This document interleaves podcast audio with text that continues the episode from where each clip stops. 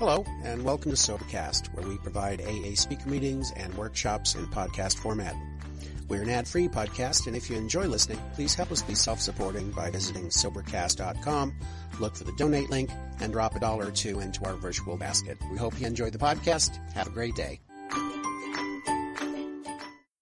A old timers meeting. We got a lot of seniors here in sobriety, and uh, those of you who have 20 years or more are going to be invited up here to speak. And uh, we ask that you share heart to heart. I do that. I ask that. And uh, consider uh, what you might say to help uh, the rest of us grow. That would be important. And as an audience, I ask you to open your minds and your hearts to these speakers and let's have an exciting time. I'm Pat Holly. Uh, moved here six years ago from Dallas, and uh, Georgetown was our home group. So I really related last night. Thanks for sharing. Uh, I took my last drink in a in a Oakland tavern. Actually, it was the Greyhound Bus Depot. Three days before Christmas, 1970. So I'm very grateful for that. A little over 41 years and change. So I don't have anything profound to say. I mean, I've really enjoyed this bash so far. It's amazing. And uh, I'm always slow. I'm getting older, so I'm slower catching up with you know the topic and stuff like that. So I've just figured out now why, you know, what's important about the bash to me, and it's coming to me about spiritual awakening. So, uh, having said those things, uh, a lot of meetings over a lot of years, and I'm certainly grateful for that. And everybody in my family is grateful for that, and my neighbors are grateful for that. I don't park in their garden anymore, you know, and stuff like that. Uh, it's it's been it's been a real journey, you know. I really pay attention to the newcomer. Uh, my sponsor's 50th birthday was two weeks ago in Oahu, and we went over there, and there were six of us there that he had sponsored um, in, in 1970, you know, in 71. And it was really, really cool. So I gave him the appropriate thing for his 50th birthday. I gave him a 24 hour chip. yeah. And he really understood that. But he always said, listen to the newcomer, be your sponsor tomorrow. So I do that, you know. I do that. The newcomer is the most important in a room for me. And I, you know, so many of you I know here in Kona, and I've met a bunch of you since. My friends from Hilo from years ago. It's wonderful being here. And I just really have one thing to say to newcomers. You want to guess? You guys come all the way in and sit all the way down. Thank you so much.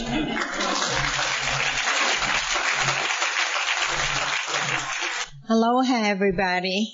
My name's June, and I'm an alcoholic and I'm from Palm Desert, California. Yay! And I have, uh, I'm here with two of my dear, dear friends. One of them is one of my babies, and she could almost come up here. A few months, and she's going to have 20 years. How about that? And um, I'm here today because um, I'm sober, and that's a miracle. And I'm here today because God lets me do this one day at a time. Anyway, I'd like to, uh, I'd like to welcome all the newcomers and all the relative newcomers. And I'd like to wish you just a little bit of what I found here. My sobriety date is January 10th, 1990. So that gives me a lot of one day at a time. I'm happy to be here. I'm happy to be on Kona. I've never been to this big bash. I've been to Maui Fest uh, seven times, and it was very good. And this year it's going to clash with our powwow. So we came here instead, and I'm glad we did because we get to meet uh, new friends and new faces and a lot of old ones too that we saw over there in Maui. anyway, I won't take up too much of your time. I'm, I, I'd like to tell you that I, I, when I got sober, I thought that I was going to learn how to drink like a lady. And then I would be, you know, my husband wouldn't be mad at me anymore every day. Wouldn't have my car towed. My children would love me more. And, you know, all those things happen. But besides that, you know, I like the person looking back at me in the mirror now. And I hated that woman. The day before I went into treatment, I hated that woman that looked back at me in the mirror. She was, she did things that I can't even perceive. I can't even, I, it, I would never, I did things that I would never ever do hadn't have been for King Alcohol. You know, giving me that uh, nudge, that nudge to do things that I never would have done otherwise. Anyway, I'm happy to be here and I'm happy all of you are here too. Thank you. On uh, April 1, I got this chip. It has a 36 on it. I, uh, I, uh, my mother tells me when I was born, she would try to, I was the firstborn, and she would try to cuddle me and hold me. And when she did that, I would stiffen and scream until she put me on the ground. And then, uh, when I was a little older than that, uh, whenever I heard some word that I still don't get very well, no, I would lay on the ground and uh, kick my hands and feet and scream. And then I can remember I always, uh, I rode my bike to school most of the time because if I got to the bus stop a little early, the kids would beat the crap out of me. And at the playground, I used to have to, uh, hang around by the teacher because if I got where they weren't there, I'd get beat up. So I went to Paso Robles when I was 15, and a guy took me to the fair and brought me a six pack of beer. Drank it. It was the first time I ever belonged. I had been waiting for the aliens that brought me here to come and get me and take me where I belong. And I drank six beers like everybody. It was a wonderful world. So then, a little while after that, a second or third time I got drunk. I came home uh, drunk, and my dad the next day told me this stupid shit story about him being an alcoholic and these meetings he goes to twice a week. I thought everyone's dad went to meetings, and uh, that he couldn't drink and all this crap. So I listened to that, and that was a nice story. And then I, I worked really hard from 15 to 20 uh, trying to perfect two drinks. Uh, it was probably every other weekend, so you know, 25 times over five years is anyway. That's about how many times I try to have two drinks, and I always ended up. I had two drinks for sure, and then it was four in the morning, and I drank a quart. And um, so at 20, I remembered everything I had done. I was scared of dying. And uh, I was really scared of dying because I remember all the stuff I was doing. I was going to kill myself in the car on the freeway, going really fast. And um, so I went to an AA meeting in Laguna. At the meeting, and somebody said, "Well, if you don't drink alcohol, you won't you won't get drunk." Oh, that works. So I spent from uh, 20 to 26 going to AA meetings, smoking dope, and taking amphetamines.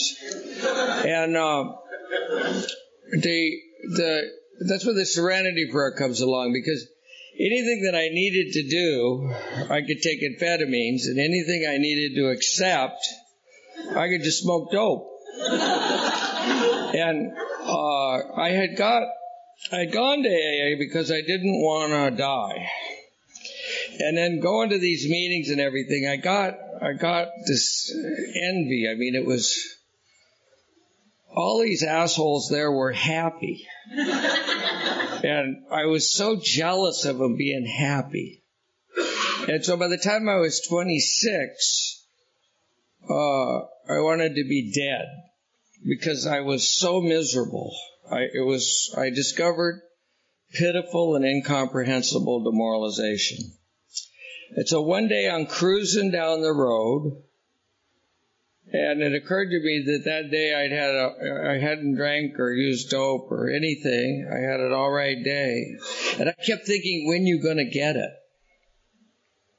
And I said, well, you did it today. So when I got back, uh, 36 years ago now, uh, I got rid of the drugs that, and I keep going to the meetings. And um, I had a great day yesterday. I've had a great day today. Almost all the last 36 years, almost every day's been great. I went to a, I went to a, a high school I graduated from with uh, no position whatsoever, and I ran. I ran the school for 10 or 12 years and like doubled the enrollment and made it to where instead of losing money, it made it. And I have the same old wife 44 years later I can't get rid of. Uh, I never got a DUI.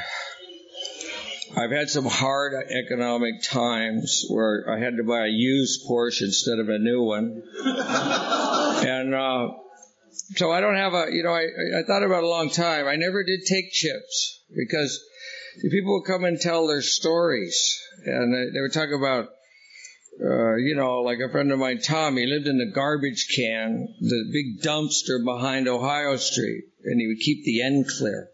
And he would go into Ohio Street to get donuts. And my story was stupid compared to his, because he really had some problems. So, uh, I think 13 years ago, this chip's got 23 on it. About it was probably 13 years ago. My second son called. And he said, Hey, Dad, why don't you come down to the Monday night meeting? Because I'm going to get a one year chip. Turns out his birthday was April 1 too. We're both April Fools. so I keep my 23 year chip that he gave me. I've kept it in my pocket for 13 years, and then I get a new chip every year. And the thing that I figured out uh, in the 36 years that's clear to me now is that I'm alcoholic and I my mind hates me and wants me to be miserable. And my perception is defective. And I could look at a solid gold thing and think it was crap. And I do that if I don't go to meetings all the time. And you folks are my vision. You're my eyes. You're my perspective. You teach me everything I need to know and you remind me that all I want to do is be happy. And you're happy by doing these things. And if I do the things that you do, I am happy. And if I do the things that my mind comes up with, I'm in a good position and miserable and want to be dead. And I, I love the happy. I'm really grateful for the happy. And of late I figured out the serenity prayer. You know, I, I, I was sure that, you know, if you take amphetamines, whatever you gotta do, you can do it. In fact, you don't even need to do what you're supposed to do. You just do something. and uh, dope, you can smoke enough dope to put it with anything, right? But they never did make a wisdom pill. That was a bad. There was no wisdom pill. And it occurred to me only in the last few years that the, the key to the uh, serenity prayer and the key to my life is that the only thing I really can change is me. I can, I can, I have this thing about my reaction to my reaction. I react to things badly first, and then uh, now I don't do anything. I count to one or ten million, whatever it takes, and then I react and I I act and I pretend and I act like one of you instead of like me. And I could change that. The things I can't change is everything else. I can't change you. The, I can't change anything else. I might be able to paint my house a different color, but that's about it. So all of the things about me, I get to get up in the morning and make a choice. I can accept it or not. And what I found out of late is that if I not, if I go past accepting it, but I like it, I can have a really better day. So I don't, the acceptance is too low. I need to like what happens. And I just want to tell you my example of liking now and how it works. I, had a nephew, 20, he was 25, and I talked to him some, and he went back east, and he was always having a hard time, went to jail and everything, and I called him, and he took him to a few meetings, and he called me up once, Uh, he just got out and he was sitting in an apartment, couldn't get to a meeting, and he was sitting there waiting for a parole officer to approve where he lived. I said, call me in three days. I got a call a week later, and he had he had come up with a scheme. He never he said when I talked to him, he said I never want to drink again. So he found this scheme to never drink again, uh, and it worked. He sat in the apartment and he he told his his cousin that he was going to drink so much that he would never want to drink again, Uh-huh. and it worked because he he died, killed him. And I went to his funeral, and his grandmother was there and had buried herself financial enabling this kid.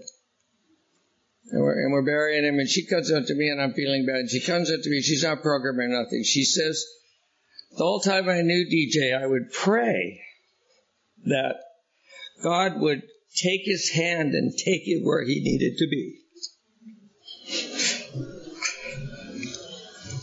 And she says to me, I didn't know that where he needed to be was with God, but I do now. Because he didn't belong here.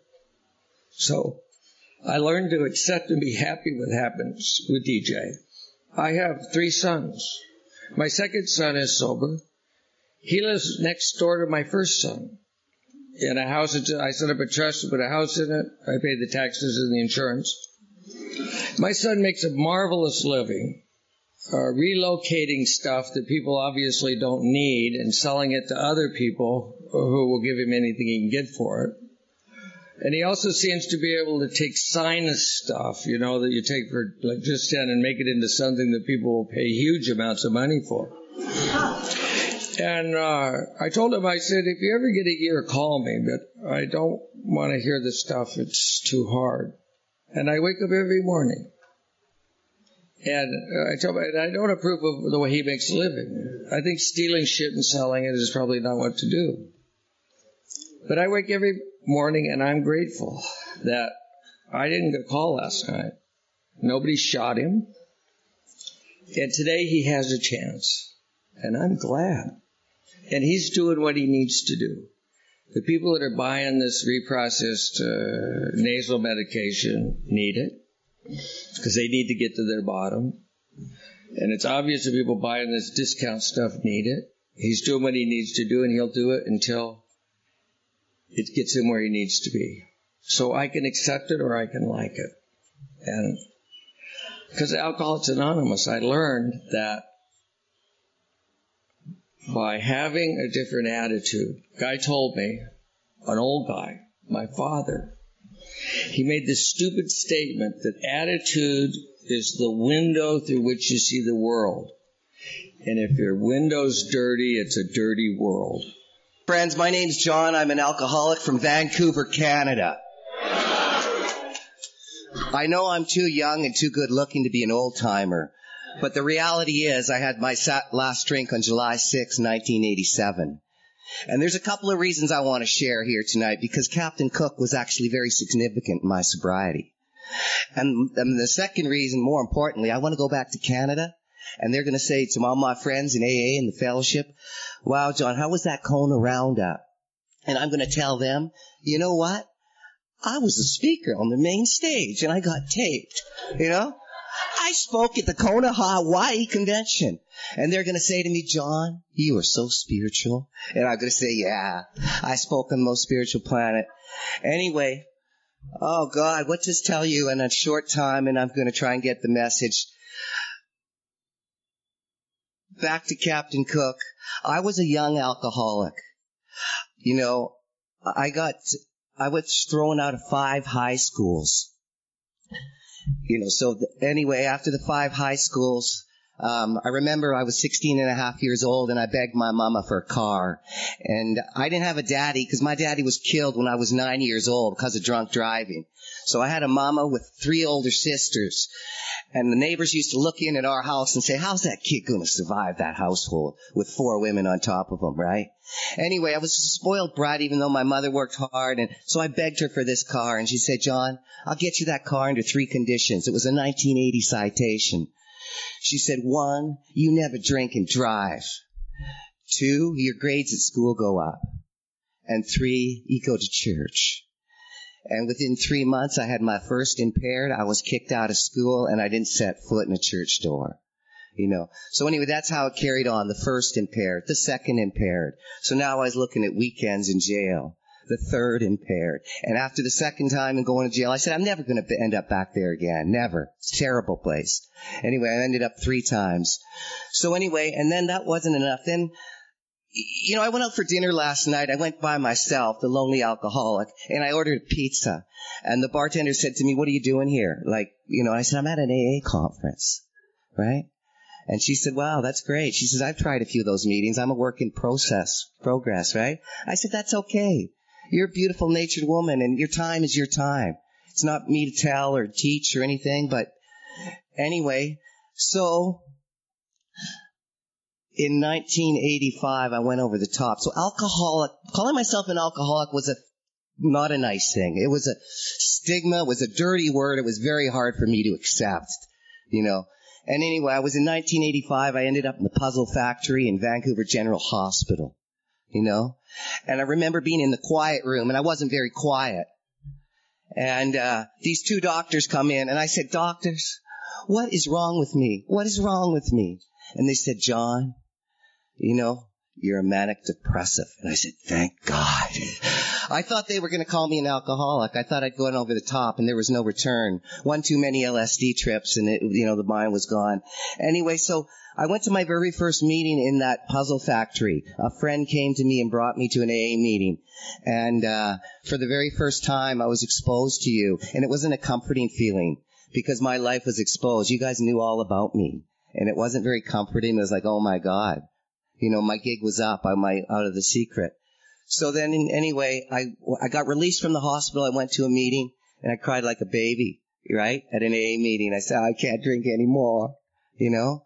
And they just they were very nice people to me and whatever. So I stopped drinking. I stopped drinking for six months on my own, and it was the worst six months of my life, right?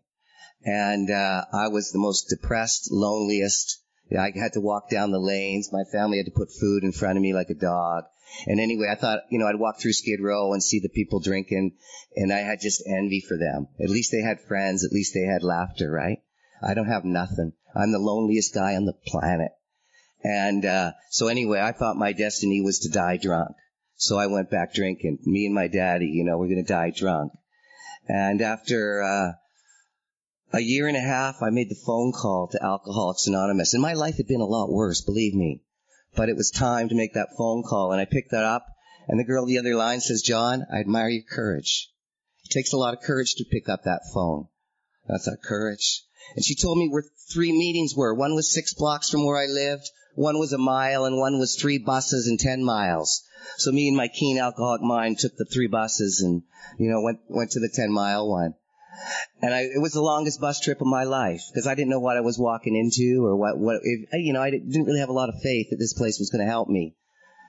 And I did, and I walked in there, and the very first speaker, his name was Blaze. He was a native Canadian guy. And he talked about eating in dumpsters and getting thrown in jail for vagrancy and, you know, drinking at these sordid, desk, you know, places. And I thought, shit, maybe I've gone a little too far here. But he talked about how he felt in this process. He talked about the emptiness, the loneliness, the lot of friend, the isolation. And I thought, shit, man, that guy knows what I'm talking about. And he was getting his GED at Langara College, and I thought, wow, wow. And they had a literature stand after the meeting ended, and I walked over and I loitered around the literature stand because I was terrified, believe me, of saying hello, reaching out my hand. And someone said to me, are you new? I said, yeah, I'm new. How can you tell? Anyway, she says, a few of us are going for coffee. Would you like to come? And I thought, really? You want me to have coffee with you? Are you sure? Yeah, you come with us. So we walked the six blocks, and you know where we went for coffee? We went to Captain Cook's restaurant. And Captain Cook's was a dive. It was a greasy spoon and it had bad coffee. But to me, it was the Pan Pacific at that particular moment in time in my life. I just felt their love engulf me. And anyway, it was now, they said, now we're going to another meeting. I said, another meeting? It's 11 o'clock at night. Like, what's happening? How many meetings do you guys go to? So anyway, you coming? Yeah, I'll come. So they went and I heard again. And at the end of the meeting, they said, is there anybody new here? that would like to stand up and identify it. And I said, yeah, my name is John and I'm an alcoholic. And they just engrossed their love around me. These long Indians with their tattoos, they put their arms and I was home, right? And anyway, it was the most incredible moment of my life. I took that bus home, those three buses back to the North Shore where I live. And I just, it was the best bus trip of my life. I knew everything was going to be okay somehow, right? So that's where my journey began. I was very passionately involved here for 19 years. I was the brother Teresa of Alcoholics Anonymous. Believe me, no one was a bigger service junkie. When you took people's inventory, I was the last guy that you thought would graduate. Okay, I ran Alano clubs. I ran for chair of our lower mainland. You know, I was very involved. And uh, anyway, no, no, no, no, no. Please, it's not about clapping here. It's there. There ain't no seniority in this gig. Believe me, I know that. I arrived here two days ago. You know who carried the message to me? It was someone with three months sobriety. I celebrated my 50th birthday on Wednesday, April 18th. She said, can I take you out for lunch for Mexican food to help celebrate your 50th? I thought, really? You want to do that for me? See, I need to get to that place again. Always stay at that right size that I had at that first meeting. A friend of mine two months ago, he's my hero now in Alcoholics Anonymous. It ain't the circuit speakers anymore. Sorry, Dave. But, um, this guy is just quiet, unsung, and he just works the program. But he asked me would I give him his cake, right? And I said, "Wow, you want me to give you your cake? You sure? You sure?" You know, anyway, it's a privilege and an honor. Um, after 19 years, I got a resentment. I let the principles over the personalities beat me. Okay? And they can. It's one day at a time here, right? So for four years, I lost my way in Alcoholics Anonymous. Okay. I've never been cut off, but I will. But anyway, I've been here two years. I'm back with you. It feels really good. I found my chair again. My daughter is going to have a one year birthday tomorrow. I'm going to miss it. But anyway, thanks for letting me share.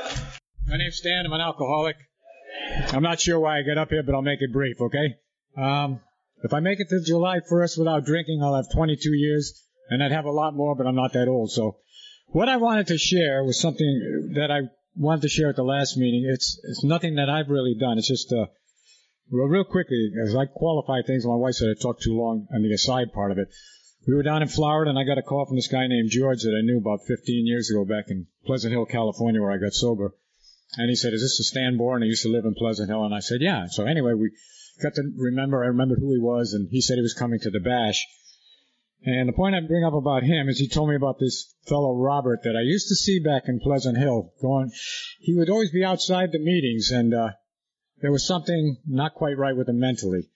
And uh, you know, I, I didn't look down on him, but I never really figured he's ever going to get the program. He's going to do anything. Um, and he'd come into the meeting sometimes and have coffee. I don't remember him ever sharing anything or whatever. And I once in a while I say hi, Robert. Um, long and short of it, because I said I'd make it brief. George told me last night that Robert now uh, has 18 years, and he and George told me real quickly what Robert had told him happened to him when he was a, a kid. He fell out of an apple tree and hit his head on the pool. He missed the water by that much. And he said that destroyed, he was telling George, destroyed about 30% of his brain. He said the other 30% or 30% more was destroyed by alcohol. But, you know, to me it's so meaningful that this guy, I, I can't say I wrote him off, but I never figured he's going to get anything. And here he is with 18 years. And so it's nothing I've done. It's just how wonderful the program can be if somebody's persistent, some compassion from somebody else who wasn't me necessarily. Um, it, it can do wonders, you know, and we think some people will never get it, and they can't. So, out of here. So uh, I'm a very, very grateful alcoholic, and my name is Maggie, and and I got sober in uh, on July 14th of 1983. Now, when I first started coming, uh, it was like uh, the old timers were people who had 20 years or more, then I went over to the convention in November in Honolulu and it was 25 years. And I thought, oh, I better get up before it's 30 years. so uh, here I am to say hello. And uh, I also um, am leaving the island and I'm moving uh, to Albuquerque. And uh, And I know exactly why I'm doing that because I feel called. My daughter called me and asked me if I'd come and be with her. And, uh, I said, I'll check with your brothers and sisters and I did that and, uh, and now I know I'm on the right path. But it's not easy to leave here because I love you deeply. I'm grateful for this uh, spending 20 to 30 years of sobriety here with you. So um, I I uh, say goodbye and uh, and I will never leave, and I know that. Thank you very much. Hi, my name's Gordon, and I am an alcoholic. Uh, my home group is a happy hour group in Reno, Nevada, every Tuesday and Friday nights. Um, my sobriety date is April 11th, 1981. And uh, since that time, I haven't found it necessary to take a drink, smoke any funny cigarettes, or stick a needle in my arm. And for that, I'm entirely grateful. Um, I just want to I want to echo what Pat said. You know, the newcomer is the most important person in the room. And when I got here, my first meeting of Alcoholics Anonymous was at Mountains Community Hospital, Lake Arrowhead, California, in a chapel. I'll never forget that because that's when I started finding my way. And you guys told me, don't drink, go to meetings, read the book, get a sponsor, work the steps, get a home group, and get into service. And you told me if I did those few simple things, my life would change. So I jumped in, you know, and I went for it. And you know, my life changed. It's so much better now. It's so much calmer now. Um, because of Alcoholics Anonymous. Um, I'm 31 years sober as of a week ago Wednesday, and I want to tell you what I just said that you told me to do when I first came, I still do today because that's what works. Thanks for letting me share. Hi, my name's Jerry and I'm an alcoholic and I'm uh, here from Carlsbad, California. And my sobriety date is May 15th, 1985. And uh, I wanted to, to, share some experience, strength, and hope with you. So what I did is I jotted down seven things that I've learned in the time that I've been here, and that's what I wanted to pass along. The first one is I learned that Alcoholics Anonymous is about more than just alcohol. Uh, it, I didn't know that this was a way to live. Had no idea about that till I got here and got involved. Two, I know that if I take credit for my sobriety, I'll lose it hands down. Three is, I know that if I stop going to meetings, I will lose perspective on life and I will drink again. I've seen that happen to other people and I believe it and I don't want that to happen to me. Four, I know if I don't pass this on to other people by a variety of things, even just being in a meeting so I'm present or shaking hands with a newcomer or trying to just make people feel comfortable in an AA meeting, I know that if I don't do that, I'll drink again. Uh, five, I know that if I don't work to maintain my spiritual condition, I'll lose that and I'll drink again. Uh, my experience is seeing that people who have long time happy sobriety are those that have established a connection with a power greater than themselves. Uh, and I work at that on a daily basis because I don't want to go back the way it was. Six, I've learned that I can get through absolutely anything without picking up a drink. I have a deep belief that I can do that based upon what I've seen other people do. And I know that the only way that I get to do that is if I continue to do all of the rest of the stuff. I have to do the things that not other people told me to do, but what they showed me how to do. I learned by example, not by people telling me, do this, do this, do this. They showed me how to do that. And I try and do that. And lastly, number seven is I know if I don't pick up a drink today, I won't get drunk today, and I can continue to have a good life. Thank you. My wife, in case you're wondering. when we uh, got together, her her daughter uh, said that uh, it was really good that the two of us got together because we're lunatics and we saved two other people from being miserable. and we make each other laugh, and um, it's hard to stay mad at someone who makes you laugh. and it's a good thing, especially on this trip already. I, I mainly come up here to tell on myself. Um, I'll just say first, uh, I started drinking in 1973, and I used to hate it when the alcohol wore off. I, I wished it would, you know, last longer because sometimes it, I had to go through a lot of trouble to get it because I started drinking at an earlier age.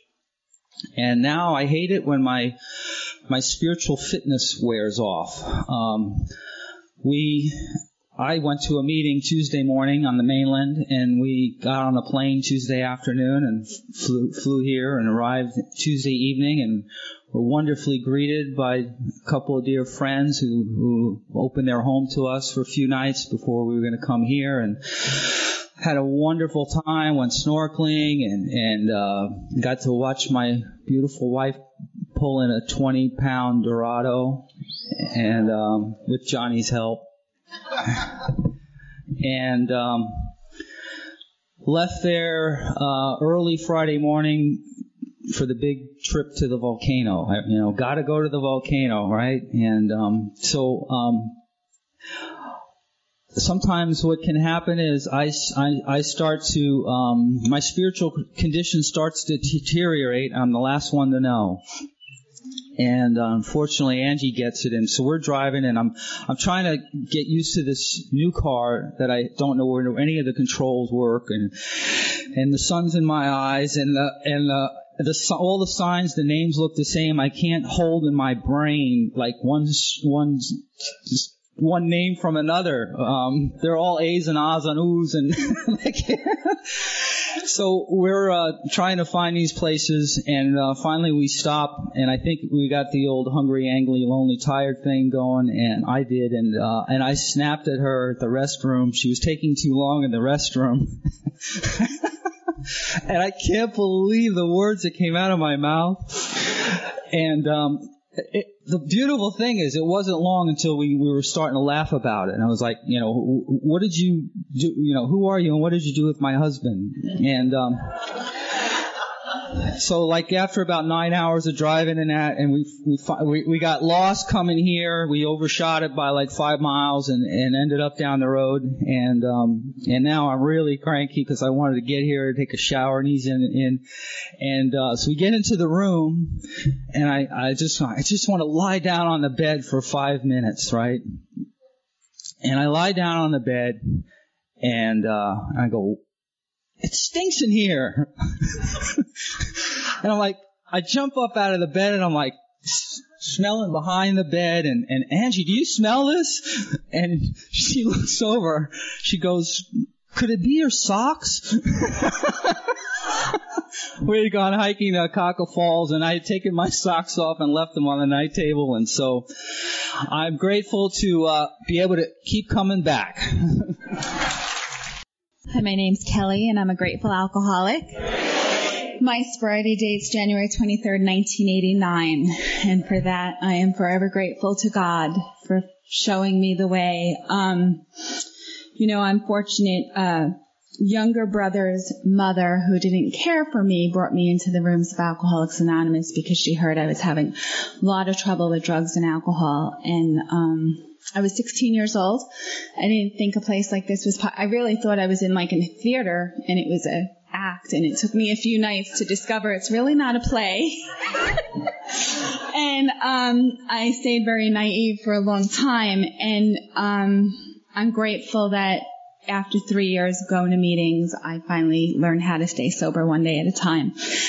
And it's odd. Um, a lot of people in my life have gone back out due to pills. And so I do like to get up on stage and mention that because that person is thoroughly in her disease through pills and has not picked up a drink. And that happens to many people in Alcoholics Anonymous. But I've been fortunate to stay here by Unity Recovery and Service. And you know, most of my sobriety, I've been very involved and continuously go to meetings and have a sponsor and sponsees and all of the people around me are involved in service. And sometimes people say, well, how do you do it? Don't you get bored? You know, talking to newcomers, you never get bored. They keep your life in the insanity of knowing what it can be like, you know, and I stay pretty insane myself. I'm addict in everything I do. Um, so it's, you know, I always have to remind myself to slow down and enjoy life. And I'm fortunate to live in Kona. This was one of my dreams. And anything I think about and write it down, if I work towards it, it's possible because I don't pick up a drink. So thank you all. You know, Alcoholics Anonymous taught me how to love and be loved. And I'm so fortunate to be one of you. Thank you.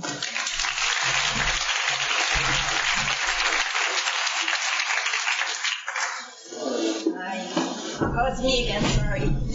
I'm up here because I can be. I hate that and I love that. When I actually have 7,775 days waking up without a hangover and not drinking the day before and, or did I drink the next day? Whoa.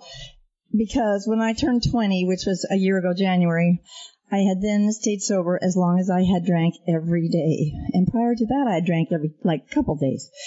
Because I couldn't drink every day. Um, so I was a social drinker till I was like five, you know, and um, I'm older. That's not true. Anyway, I, I I can't believe I'm here. I can't believe my husband, who is six months ahead of me, that would be that Stan guy.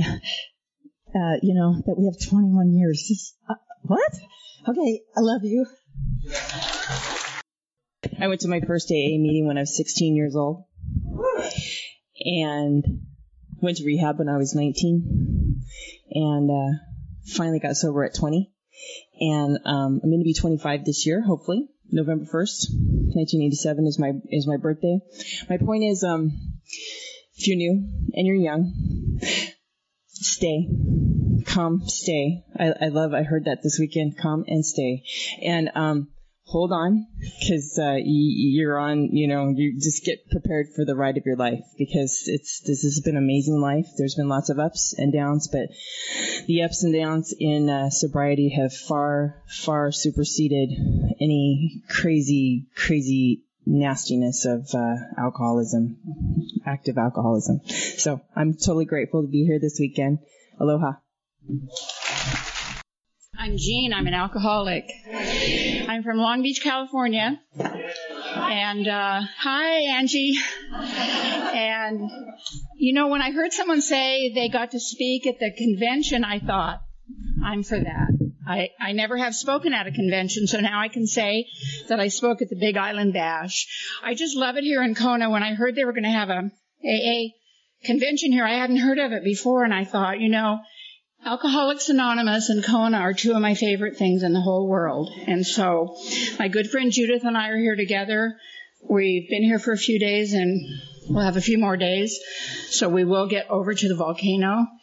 Um, you know, when I first came here, I just, I had no idea what I was doing. I also wanted to learn how to drink like a lady. And, uh, I didn't, I think if I'd known that I'd never be able to drink again, I might not have come. But I just kept coming back and my life is so wonderful today. And to be able to come here, I became a teacher in Alcoholics Anonymous and I retired in Alcoholics Anonymous. And, uh, to be able to come here is just like the icing on the cake. So I'm so glad to be here. Thanks for letting me get up here. My sobriety date is August 17th, 1986. Thanks very much.